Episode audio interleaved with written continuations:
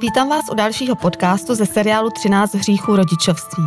Já se jmenuji Monika Mudranincová a mým hostem je psychoterapeut Martin Zikmund. Ahoj Martine. Ahoj Moniko a dobrý den posluchači. Když doktor Plzák mluvil o nevhodných partnerech pro život, varovával ženy před žárlivci a alkoholiky. O alkoholikovi říkával, on není zlý, když nepije. Jenže problém je v tom, že pije. Zpočátku ho žena může vnímat jako zábavného společníka a i když časem začne vnímat varovné signály, že pije přes míru, namlouvá si, že si ho takzvaně předělá k obrazu svému. On jí slíbí, že až se vezmou a budou mít dítě, tak přestane, protože bude mít pro koho žít. Ona se cítí důležitá a polichocená, že je ta jediná na celém světě, která ho zachrání. Ale to je přesně ten okamžik, kdy zadělává na celoživotní problém nejen sobě, ale i svým dětem. Ano, pochopili jste správně, v tomto podcastu se zaměříme na děti alkoholiků, na ty, kterým závislost rodiče ničí život. My v Merien na vás myslíme. Nechte si zaslat vaše oblíbené čtení rovnou domů a užijte si svou chvilku spolu s námi. Nyní máte poštovné zdarma. Objednávejte na www.predplaci.cz Martine, dá se odhadnout, kolik je v České republice alkoholiků? Tak existují vlastně dvě čísla. Jedno eh, dává dohromady státní zdravotní ústav a to druhý Ústav pro zdravotnické statistiky a informace. Pohybuje se to mezi třema sty až pětisty tisíci závislých v tom klinickém slova smyslu. Jinak máme 1,2 milionu lidí, kteří mají velmi problematické užívání alkoholu a v konzumaci alkoholu eh, jsme dlouhodobě na předních světových příčkách. 1,2 to je úplně příšerný číslo a možná stejně ani není vypovídající, protože spousta alkoholu je takových těch skrytých, co si myslí, že ani alkoholici nejsou, protože prostě si dají dvě piva uh, po večeři na žízeň takzvaně, ale když je to každý den a proloží to třeba nějakým panákem, tak tam už eh, může být nějaký počínající alkohol, alkoholismus, nemyslíš? Tam uh, vlastně je důležité si uvědomit, že nezále... jsou dvě věci množství alkoholu, to určuje, jak moc to škodí tomu organismu. Jo, třeba nějakých skoro 14 lidí umře jenom na rakovinu z alkoholu každý rok, dvakrát víc než na dopravní nehody, ty v podstatě jako oproti alkoholu nikoho nezabijou. A druhá věc je závislost, která ale nemusí souviset s tím konzumovaným množstvím. To hnedka vysvětlím. Eh, mimochodem, typický alkoholik není ten z filmu, co přijde každý den ožralý, válí se někde v pankejtu, to je poměrně vzácný. Typický alkoholik je takzvaný kvartální alkoholik, to je 60% alkoholiků, který prostě dlouho vydrží klidně abstinovat a jednou za čas, třeba dvakrát ročně, si dá takovou jízdu, kdy se opije do němoty. To, jestli je někdo alkoholik, se eh, určuje podle nějakých diagnostických kritérií, protože to je velmi závažná nemoc. Substanční závislost je vlastně jako psychiatrická diagnóza mm-hmm. a je to jedna z těch vražednějších. A jaká jsou ta kritéria? Těch kritérií je celkem šest. Počítají se vždycky za poslední 12 měsíců života a mm-hmm. stačí splnit aspoň tři, mm-hmm. aby člověk eh, byl diagnostikovaný jako závislý. Mm-hmm. Tak nám je řekni. Tak eh, první je eh, craving, se tomu říká eh, v angličtině bažení, to eh, překládá pan doktor Nešpor. Taková silná chuť na alkohol, že opravdu jako teď si potřebuji dát skleničku. Mm-hmm. Aspoň jednou za poslední 12 měsíců. Eh, druhý je potíže v kontrole užívání alkoholu. Mm-hmm. Že si třeba řeknu, dám si, jdu na dvě piva s kamarádama a dám si čtyři. Mm-hmm. Aspoň jednou za poslední 12 měsíců. Pak máme odvykací stav, to znamená, že když dlouho nemám alkohol, tak eh, mi začne být jako blbě. Mm-hmm. Třes rukou, pocení, bušení srdce. Alkohol je nebezpečný v tom, že na rozdíl třeba od těch drobností, jako je heroin, kokain, benzodiazepiny, tak eh, na odvykací stav z alkoholu jde zemřít. Mm-hmm, eh, takže eh, spousta lidí by za žádnou cenu nechtěla říct, s někým, kdo si píchá pervitin nebo bere heroin. A alkohol je mnohonásobně nebezpečnější droga. Mm. No, eh, pak tu máme další kritérium, jinak ten odvykací stav aspoň jednou za 12 měsíců a už je to splněný. Ano. Pak tu máme další kritérium, zvyšující se tolerance na alkohol. Mm-hmm. To znamená, že dřív mi na to v uvozovkách uvolnění stačily jako dvě pivka a teďka musím tři nebo čtyři. Mm. A za poslední 12 měsíců se to množství je, jako změnilo. Mm-hmm. Pak je další kritérium a to je zanedbávání jiných povinností nebo koníčků ve prospěch konzumace alkoholu nebo jeho pořizování nebo tím, že se po té konzumaci dám dohromady. Dám příklad, mám jít s eh, dítětem eh, hrát fotbal, ale v pátek večer jsem se opil mm-hmm. a tak to jako odložím, dáme to na neděli, tak pokud se tohle stalo za posledních 12 měsíců aspoň jednou, tak to kritérium je taky splněný. No a pak máme eh, ještě to šestý kritérium a to splňuje většina populace, že pokračuje v užívání alkoholu, i přesto, že existuje jasný důkaz jeho zjevně škodlivých následků. Mm-hmm. U cigaret to máte napsané na každý krabičce, u alkoholu to zatím na každý krabičce není, ale je potřeba zase na druhou stranu říct, že ten člověk tomu musí věřit, mm. aby to kritérium splnil. Jsou lidi, kteří si myslí, že pivo není alkohol, to je v Česku poměrně rozšířený názor a pokud tomu věří, že pivo teda jako neškodí, tak tohle to kritérium nesplnilo. No nicméně většina z nás asi tuší, že alkohol je škodlivý a přesto pije. Hmm. Dokud splníte dvě kritéria, je to úplně v pořádku. Dvě kritéria, hlavně je to, že pijete alkohol, když víte, že není moc zdravý a občas na ní máte fakt jako silnou chuť. Ano. To splní kde kdo, ale k tomu třetímu kritériu vede strašně dlouhá cesta a jakmile uděláte ten jeden jediný krůček. Těžko se vracíte zpátky. Přesně. A čím víc kritérií, tím větší problém. No, když je tak poslouchám, tak mi přijde, že i to číslo, tuším 1,2 milionu, jak jsi zmiňoval. To je eh, lidi, kteří škodlivě užívají alkohol. Lidi, kteří škodlivě užívají. Hmm. zdraví, ale závislých je kolem půl milionu maximálně. Ale i tak, protože tam se asi počítají jenom dospělí jedinci, že tam asi nepočítáme jako jence, děti a tak dále. Výborný celý vstup. populace. Počítají se tam lidi nad 15 let věku, ale tak všichni nějak tušíme, že v Česku chlastají už dávno jako 11-12 letý děti. Hmm, protože to vidí u tatínka. Nebo u maminky. Ano, nebo to je u typicky ten důvod, eh, protože ty rodiče vlastně eh, mají jeden z těch nejsilnějších výchovných nástrojů je modeling. Hmm. Dávání příkladu. Hmm. Nemůžete přijít domů ožralý a říkat, prosím tě, hlavně nikdy nepijte alkohol. To, to, je, to je fakt jako strašný. Hmm. Hmm. Ta říká Teď, to můžete, ale to dítě bude pít. Je mi to úplně jasný. Teď mi Martina vysvětlit, co to udělá třeba s dítětem, když eh, vyrůstá v rodině alkoholika. Potom pochopitelně budeme mluvit i o partnerovi či partnerce alkoholika, ale primárně teda, co to udělá s dítětem. Kdokoliv, kdo žije s alkoholikem, eh, tak má status spoluzávislého.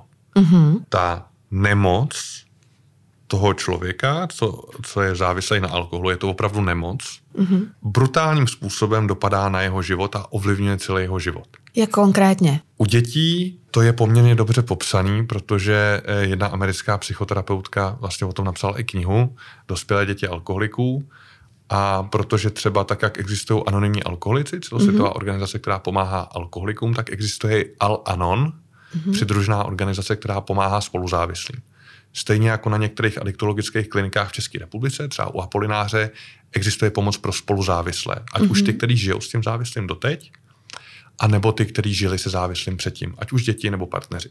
Mm-hmm. Dospělé děti alkoholiků mají vlastně jedno z nejhorších dětství, který existuje a v České republice je to naprosto běžný, bavíme se asi o 10% populace. To znamená každý desátý Odhadem člověk každý desátý. No tak máš půl milionu alkoholiků, mají děti uh-huh. a ty děti v tom vyrůstaly. A jak se teda potom ty děti projevují v dospělosti? No, to je právě to nejhorší. Oni nevědí, proč se tak cítějí, ale mají i nějaký charakteristický znaky, který když si ty dospělé děti alkoholiků čtou, tak u toho obvykle pláčou a uvědomují si to.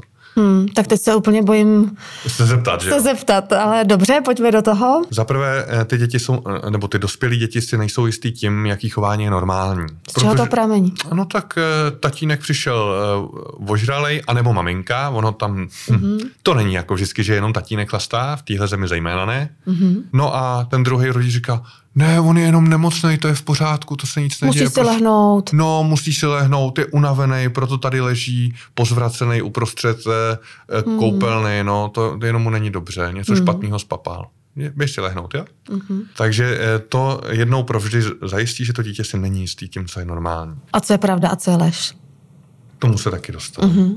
Za druhý, eh, mají těžkosti při dotahování úkolů do konce a to právě kvůli tomu modelingu. Mm-hmm. Alkoholik slíbí dítěti všechno, ano. zejména když eh, má pak ten pocit viny, že byl ožralý a proto přišel, nešel třeba na ten zápas nebo nešel si s ním ano. hrát fotbal, tak mu slíbí všechno, no bohužel to není schopný splnit, protože závislý na alkoholu a sám nemá ten život pod kontrolou. Mm. To je vlastně projev té nemoci. Co si z toho nese dítě teda potom? Nedo, nedotahuje žádný úkoly. Hmm, hmm. Jo. Něco slíbí, neudělá a přijde mu to normální. Mu to, no, ne, eh, jemu to nejde. Jemu to nejde. Mhm. Protože žije v prostředí, kdy slib nic neznamená, ale jemu to prostě jako nejde. Má Mhm, potíže mhm. při dotahování úkolů, jak v práci, Ano. tak doma.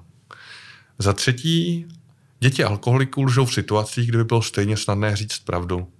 Protože ten druhý rodič jim obvykle lhal. Pokud byli oba dva rodiče alkoholici, tak jim lhali oba. A proč teda, já tomu úplně nerozumím, proč Miláčku, neřekne já už to pravdu? nebudu pít, Jo, slibuju, jasně. já už v Mhm. životě nebudu pít. A, a tobě, prosím tě, pojď ke mně, já už ti nikdy takhle neublížím. Mhm. Druhý den je to znova. A pak znova, a pak znova, a pak znova. Takže přesně jak říkáš, ten modeling opakují ty stejné situace. Přesně Protože neví, co je normálně, neví, co je správný. A lhaní je norma. A lhaní je norma, protože je asi mnohem snažší říct tu lež, než tu pravdu. No, tak to je ty, jako řekněme, veselější kritéria. A Ne, to snad už nemůže být horší. ne, je to horší, protože děti alkoholiků se posuzují sami sebe naprosto bez slitování. Mhm. Je to jednoduchý, ta dětská hlavička, když někdo chlastá ještě v niž, nižším věku toho dítěte, si říká, kdybych nebyl tak strašná dcera nebo tak strašný syn, tak tatínek nebo maminka určitě nechlastá. Hmm. Často to zvládne ten rodič jako podpořit opravdu tím, hmm. že to takhle řekne.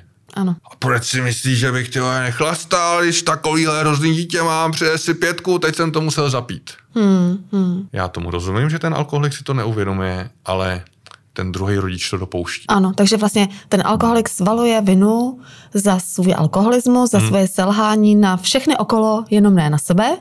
Takový to vozí se po mně šéf, tak jsem se napil uh, a tak dále. Přitom ve skutečnosti pije právě proto, že má nějaký velký trápení, se kterým se není schopný poradit, protože mm. alkohol je sedativum a tlumí. Mhm. Bohužel kromě toho, že je alkohol sedativum, tak je to silný depresogen, způsobuje deprese.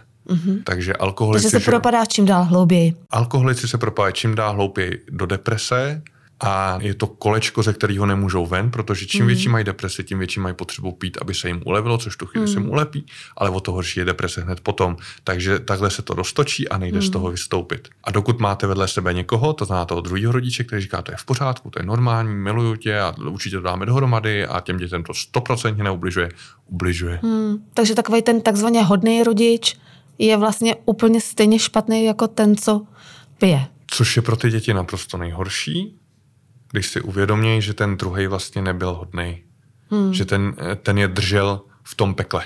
Ano. V tom pekle, kam si nemůžete vzít kamarády, v tom pekle, kde nejde mluvit o tom s ostatníma, co se doma děje, hmm. v tom pekle samoty, kdy, eh, což je teda další charakteristika, eh, se ty děti alkoholiků obvykle cítí tak, že jsou jako jiný než ostatní. Mm-hmm. Ten pocit jim vydrží celý život. Jo, prostě se cítí, že jsou jiný než ostatní. A to, že se cítí, že jsou jiný než ostatní, je škodlivý v čem konkrétně třeba? Být jiný eh, znamená být sám. Hmm. Být sám eh, je z evolučního pohledu nepříjemný, protože eh, my potřebujeme oxytocin, který máme z evolučně biologického pohledu k tomu, aby jsme spolupracovali a byli schopni s nás přežít. Mm-hmm. A my chceme být jako ve skupině. Příslušnost ve skupině je jedna ze základních potřeb. Je deficitní potřeba, dokud ji nenaplníme, nebude nám dobře. Jsou náležitost. Mm, mm. A dětem alkoholiků je tohle to upřený. Mm-hmm.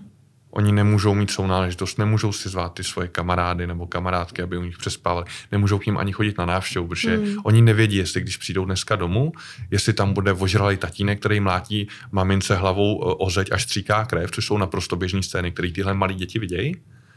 A nebo jestli tam bude milující tatínek, který se omlouvá za to, co udělal včera. A slibuje, že přijde na ten zápas, na který Což už to dítě naprosto před jasně týdnem. ví, že je blbost. Hmm, Uh, hmm. Ale přesto doufá. Ano. A znova a znova se zklamává. Jenom malá vsuvka, když ten takzvaně hodnej, který vlastně není hodnej a uh, se trvává v tom pekle, proč on prostě nesebere všechnu sílu a nevyskočí z toho ven, proč se prostě nerozvede nebo nedonutí toho alkoholika jít se léčit, protože přece on musí vidět, jak to tomu dítěti škodí. Nevidí toho eh, kvůli těm egoobraným mechanismům, který brání jeho psychiku před příliš zraňujícíma věcma a to je uvědomit si, že ubližuje svým dětem. A to je první věc. A druhá věc je spoluzávislý. Hmm. To je svým způsobem vlastně taky diagnóza. On trpí taky chorobou, byť pro ní není oficiální psychiatrická diagnóza. A právě kvůli těm slibům a lžím a omluvám a tomu, že na začátku byla nějaká láska a on byl tak skvělý, no byl tak skvělý, protože byl ožralý často, že jo? Hmm. Což na začátku, tak co, tak každý den jsme v klubu, něco se napijeme, nám no, dobře. Eh, ono na tom alkoholu taky spousta těch spoluzávislých nějakým způsobem frčí. Hmm. Tak to bohužel nevidí, no. A pak hmm. už je těžký hmm. si to připustit, protože eh, s každým dalším měsícem, kdy tam v tom vztahu žijete, a s každým dalším měsícem, kdy tam notabene ještě žijou vaše děti, hmm. tak ta vina za to ubližování těm dětem je horší a horší. Mm-hmm. Ono mm-hmm. z toho nejde jen tak vystoupit. Mm-hmm. Proto existují ty skupiny pro ty spoluzávislí, proto na adiktologických klinikách eh, existují poradny pro spoluzávislí. Hmm, to je šílený. Ještě si dovolím jednu takovou vsuvku, když, nedej bože, uh, ta alkoholická rodina, protože teda tím pádem už je to rodina, no, jak to charakterizuješ, si pořídí víc dětí než jedno, tak jak třeba dopadne to starší dítě? Ty starší děti mývají tendenci ochránit ty mladší. Hmm. Ať už před nějakým násilím, který je s alkoholismem často spojený, protože ten alkoholik v té zoufalosti, když náhodou nahlídne, co všechno eh, dělá, tak si vylejvá ten vztek na těch dětech, kteří jsou nejslabší, typicky mlácením, o tom jsme tam taky mluvili, tak eh, ty starší jako ty děti chrání a to je zničí hned dvojnásob. Za prvé, v dospělosti patrně ztratí kontakt s těma sourozencema, protože jim suplují rodiče a ty a protože není možný se proti těm alkoholickým rodičům vymezit, tak ten mladší sourozenec se vymezí vůči tomu staršímu mm-hmm. a zruší s tím kontakt, takže ten starší zůstane sám. A je to proto, že on mu připomíná ty rodiče? A on se on, nechce, on supluje on nechce ty být, rodiče. Jasně. Ano, ten alkoholik je, vlastně je ožralý, ten nev, nevezme je, je, je, ani nikoho ze školky. Kdo s ním bude dělat úkoly? Chápu vožrali, eh, vožralá maminka, anebo tatínek, co jí drží vlasy, když zvrací do záchodu, nebo jí hmm. hledá po hospodách. Mm. Nikdo. Dělá to starší sourozenec. Ano. Takže eh, to je jako ten první problém, no a ten starší sourozenec je v tom samozřejmě sám. A zase má ten pocit, že je jiný než ostatní, mm, to víc. Mm. A pojďme se vrátit zpátky k těm charakteristikám. No, uh, my je prostě bohužel probíráme, ale bude ještě veselejc. Další věc je, že dospělí děti alkoholiků mají problém se bavit a užívat si života a berou sami sebe velice vážně. Je to proto, že tak eh, i když vezmeme typickou dětskou radost, která jako malých dětí, namaluješ si v obrázek a chceš ho ukázat tatínkovi, hmm. tomu ožralýmu, Hmm, hmm. Nebo mamince, která prostě jí nejde věřit ani nos mezi očima, že tatínek dneska určitě přijde a on nepřišel, protože byl hmm. v hospodě. Tatínkovi je e, trošičku špatně bolí ho bříčko, on tam pochcaný a pozvracený leží na podlaze v pokojičku e, a podobně, tak Mm. Komu jako chceš ukázat? No, jak, jak se chceš radovat z toho? Mm, mm. Kolik pozornosti ti rodiče věnují? No o té pozornosti jsme mm, taky mluvili, že? Ano. No, pak samozřejmě máme další věc. Děti alkoholiků mají problémy s důvěrnými vztahy. Protože jak vypadá důvěrný vztah, eh, viděli u svých rodičů hmm. a nikdo střízlivý, a teď myslím ve všech slova smyslech, do tohohle z toho jako jít nechce. Hmm. Ano. Bohužel nevědomě.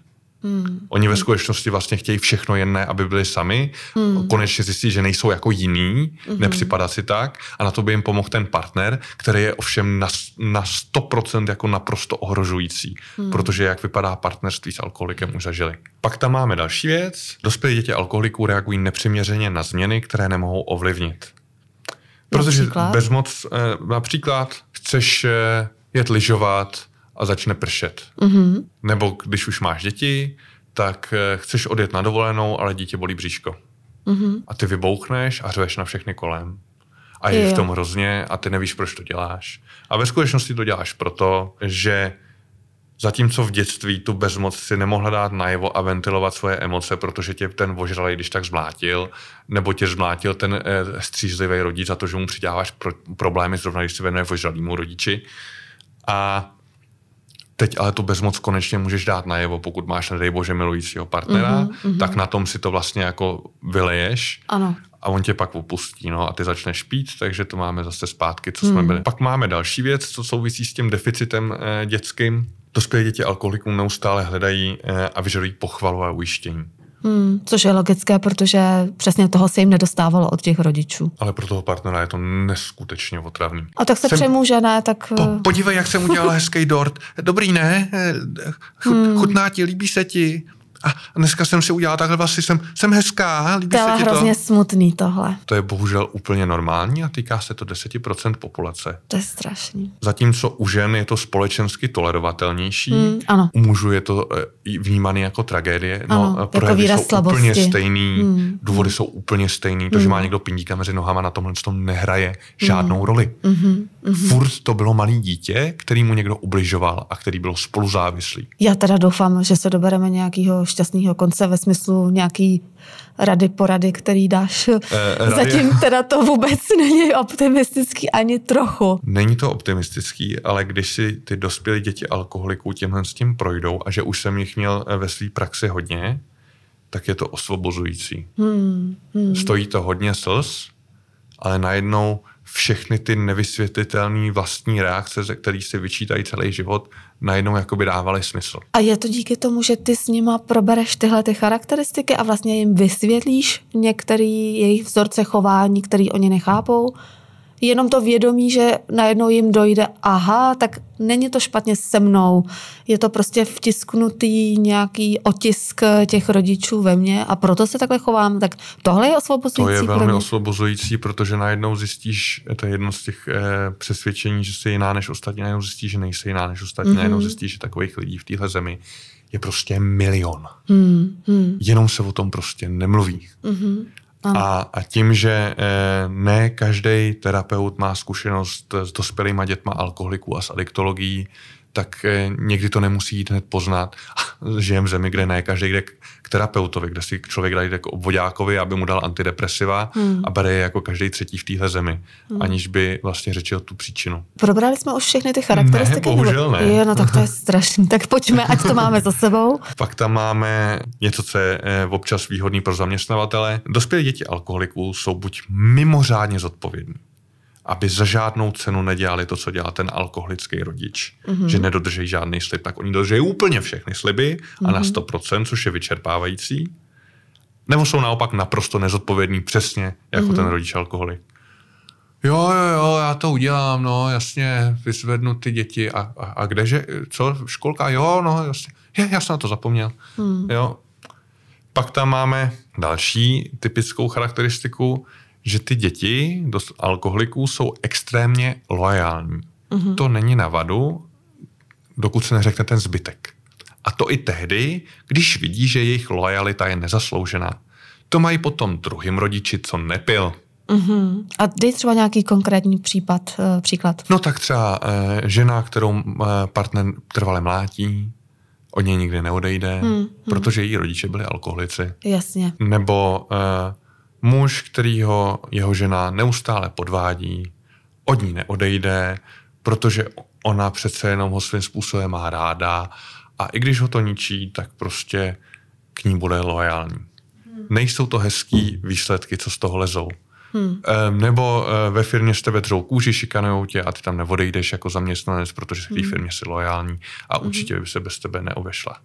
Hmm. No a pak tu máme poslední eh, věc, že dospělí děti alkoholiků bývají často impulzivní, nechají se vtáhnout do průběhu nějaké události a dělají to, aniž by uvažovali o jiných alternativách chování nebo možných důsledcích. Mm-hmm. No tak prodejci hrnců mají radost, ty to mají komu prodat, že jo. Eh, ono to vydrží až do smrti, pokud s tím člověk nic nedělá, takže v důchodu jako pak impulzivně. A když to koupíte teďka, dám vám na to 10% slevu a zaplatíte za to jenom 20krát víc než v normálním obchodě. Na tohle to přesně perfektně funguje, takže proto v zemi, kde je zhruba milion takovýchhle lidí, eh, tyhle ty šmejdi tak vydělávají. Právě proto. Hmm, ano, chápu.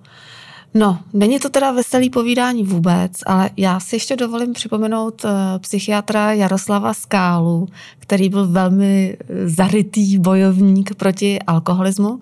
A ten radíval uh, ženám alkoholiků, ale samozřejmě to může platit i pro muže, nechceme diskriminovat, že vlastně existuje jenom jedna cesta ven a to je říct mu, mám tě ráda, chci s tebou žít, ale nedokážu žít s tím tvým alkoholismem, takže si vyber, buď co budeš léčit, anebo rozvod.